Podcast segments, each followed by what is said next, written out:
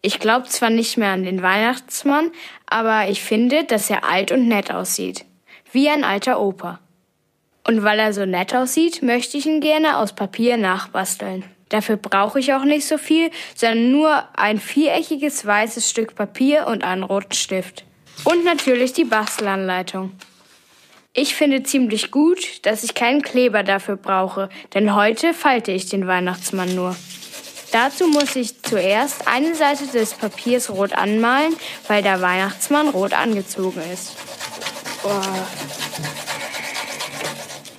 Die Rückseite bleibt aber weiß, weil daraus entsteht dann der Bart des Weihnachtsmanns. Dann falte ich so, dass eine Diagonallinie entsteht.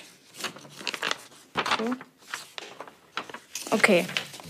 So, jetzt klappe ich das Papier wieder auf und falte es einmal in der Mitte. Also auf der Anleitung sieht es viel einfacher aus, als ich es finde.